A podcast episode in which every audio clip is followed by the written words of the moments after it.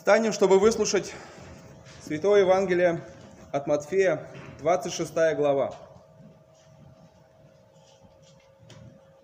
Вот приблизился час, и Сын Человеческий предается в руки грешников. Встаньте, пойдем. Вот приблизился предающий меня. И когда еще говорил он, вот Иуда, один из двенадцати, пришел, и с ним множество народа с мечами и кольями от первосвященников и старейшин народных. Предающий же его дал им знак, сказав, «Кого я поцелую, тот и есть, возьмите его». И тотчас, подойдя к Иисусу, сказал, «Радуйся, Рави!»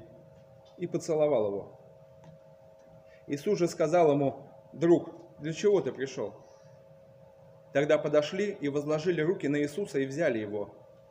И вот один из бывших с Иисусом, простерши руку, извлек меч свой и, ударив раба Первосвященникова, отсек ему ухо. Тогда говорит ему Иисус, «Возврати меч твой в его место, ибо все, взявшие меч, мечом погибнут. Или ты думаешь, что я не могу теперь умолить Отца моего, и Он представит мне более, нежели двенадцать легионов ангелов? Как же сбудутся Писания, что так должно быть?»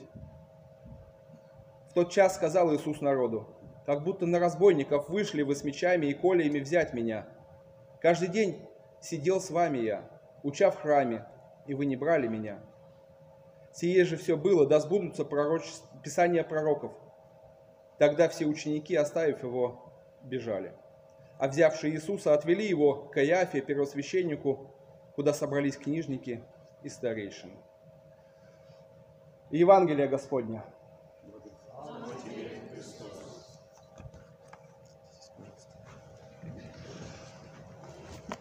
Благодать вам и мир от Бога Отца нашего и Господа Иисуса Христа да умножится. В сегодняшнем Евангелии, которое мы только что прочитали, мы можем видеть разных людей, такие разные группы людей с разным отношением к тому, кого пришли арестовывать. Но прежде всего это, конечно, 11 апостолов, вот кроме Иуды, и среди этих апостолов так или иначе, все когда-то мы были. Это еще один апостол Иуда, который предал, предал и Иисуса, предал и себя, как мы знаем, до самого конца. И это еще вооруженная толпа, которая пришла взять Иисуса, хотя видели его много раз и знают, что за ним нет преступлений, что он не будет сопротивляться, что он не совершал каких-то злодеяний, но пришли к нему с кольями и мечами. И здесь мы еще видим неких первосвященников и старейшин народных, которые сами не пришли, но они послали вот этих вооруженных людей. Рассматривать этот текст я бы хотел сначала с одного очень важного замечания. Как это часто бывает, и как я часто слышу это в некоторых наших храмах, здесь синодальный перевод не совсем прав. Здесь скрывается одна очень важная грань, которую хорошо бы, если бы мы замечали. Вы не видите противоречия между вопросом Иисуса, который говорит, друг, зачем ты пришел, и другими словами в Евангелии от Иоанна, где он говорит, что нет больше той любви, как если кто положит душу свою за друзей своих. Вы, друзья мои, если исполняете то, что я заповедую вам. И здесь он Иуду называет другом. Как же так? Неужели Иуда исполнил все заповеди его или возлюбил ближнего, или хотя бы стремится к этому? Никак. На самом деле никак. А, дело в том, что а, там нету слова «друг». В этом тексте нету слова «друг», там есть слово «спутник» или «попутчик». И в этих словах Иисуса к Иуде есть огромное обличение, на самом деле страшное слово это для Иуды, потому что он называет его не друг, а тот, кто со мной шел. В этом слове, что ты вот попутчик, ты значит шел со мной всю эту дорогу, ты был во всех этих городах, ты видел все эти чудеса, ты видел эти исцеления, ты слышал мою проповедь годами, ты годами со мною шел, а сейчас ты пришел для того, чтобы предать, потому что ты так и не знаешь меня. И поэтому он получает вот это обращение попутчик. Он действительно попутчик, и конец их пути, он очень похож.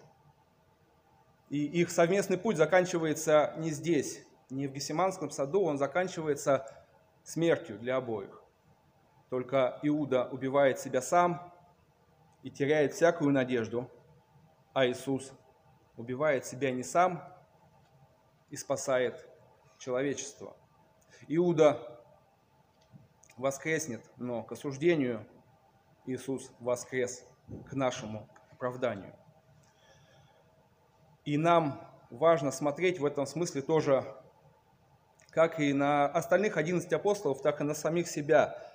Вот это вот страшное положение попутчика, что я долго вместе, рядом, я долго вроде бы э, рядом с проповедью, рядом с Иисусом, но я не слышу на самом деле. Я почему-то по какой-то другой причине с Ним, у меня какие-то свои мирские есть цели, и Он мне сейчас удобен, а потом станет неудобен, и я предам. Но на самом деле не Иисуса, а самого себя. Стремиться быть другом – это стремиться слушать Иисуса и делать то, что Он действительно говорит делать. Стремиться к Его милости, а не к своим каким-то сказкам.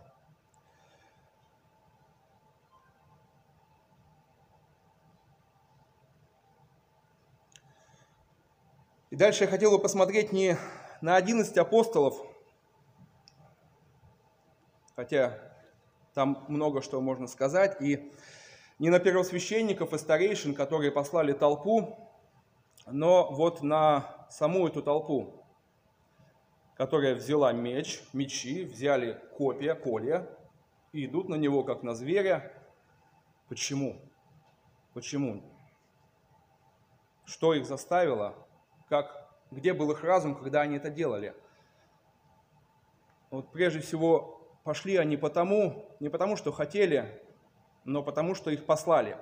Послали те люди, которые имели больше всего уважения в городе. И не просто в городе, вообще в Израиле. Первосвященники и старейшины. Но как им может не быть доверия? А если им нет доверия, то им есть хотя бы страх перед ними уважаемые люди, которые публично ведут очень праведный образ жизни, которые имеют деньги, власть, имеют все, они их посылают, а они как безумные слушают этот приказ и идут. И на самом деле вопрос не в том, почему их послали, у них там свои есть мотивы, конечно, и очень сложные мотивы, но почему же они пошли? Ответить можно словами Иисуса Христа, которые недавно звучали в наших храмах, потому что заблуждаются, не знают ни Писаний, ни силы Божией. Если, если бы можно было сказать, что они были где-то далеко и не слышали ни пророков, ни Писания, значит, значит они игнорировали день субботний. Они не светили день седьмой, не были в синагогах, не слышали пророчества, и то, что они видели их сбывающимися, ничего для них не значило. Но все для них было. И Писание, и пророки, и их родители, и храм, и в том числе первосвященники. И через это они должны были все это знать и не слушать этого преступного приказа. И сейчас это, сейчас это также очень актуально. Безапелляционные авторитеты, авторитеты среди людей – это не для христианина. Совсем не для христианина.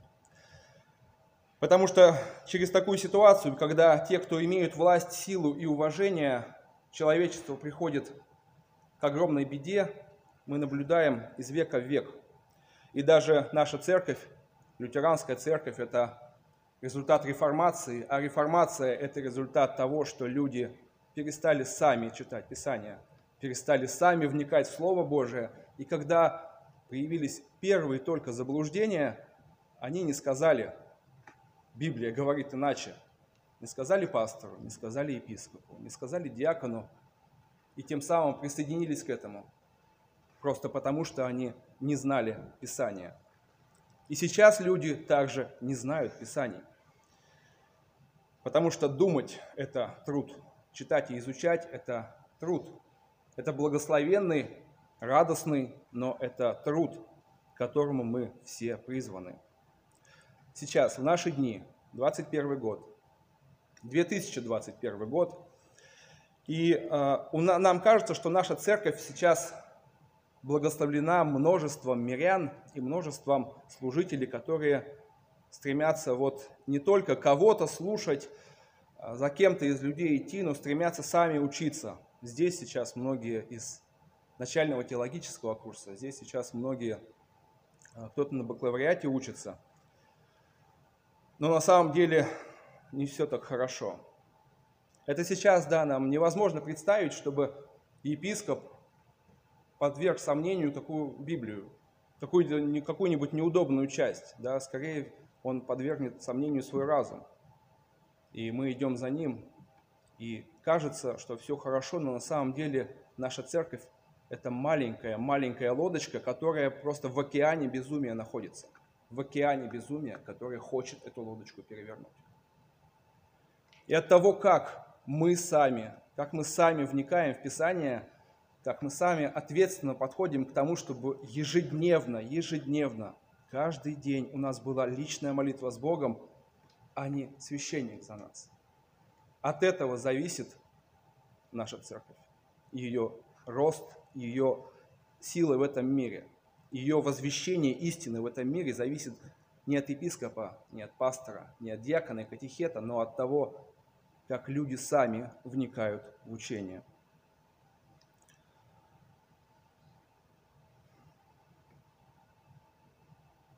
Итак, Иуда – это вот такой попутчик, очень страшный для нас отрицательный пример, чего нужно бояться.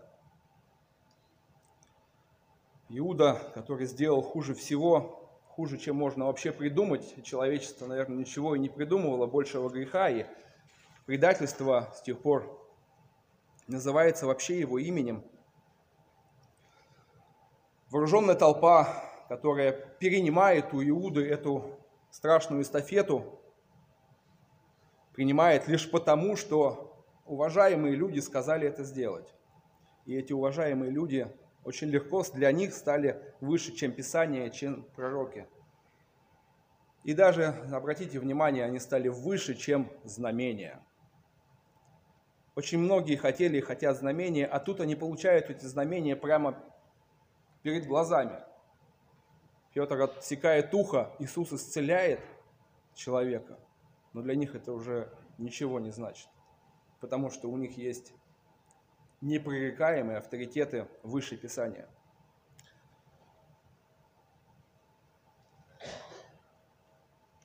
Но есть еще один персонаж, слава Богу, что есть еще один персонаж в этом отрывке, и это Иисус Христос. Давайте посмотрим, что же делает он. Он сначала говорит, что сейчас вот это произойдет, это происходит, потом исцеляет раба, а потом следует за теми, кто его хочет убить, зная, что его сейчас именно ведут для того, чтобы убить. Почему? Почему он это делает?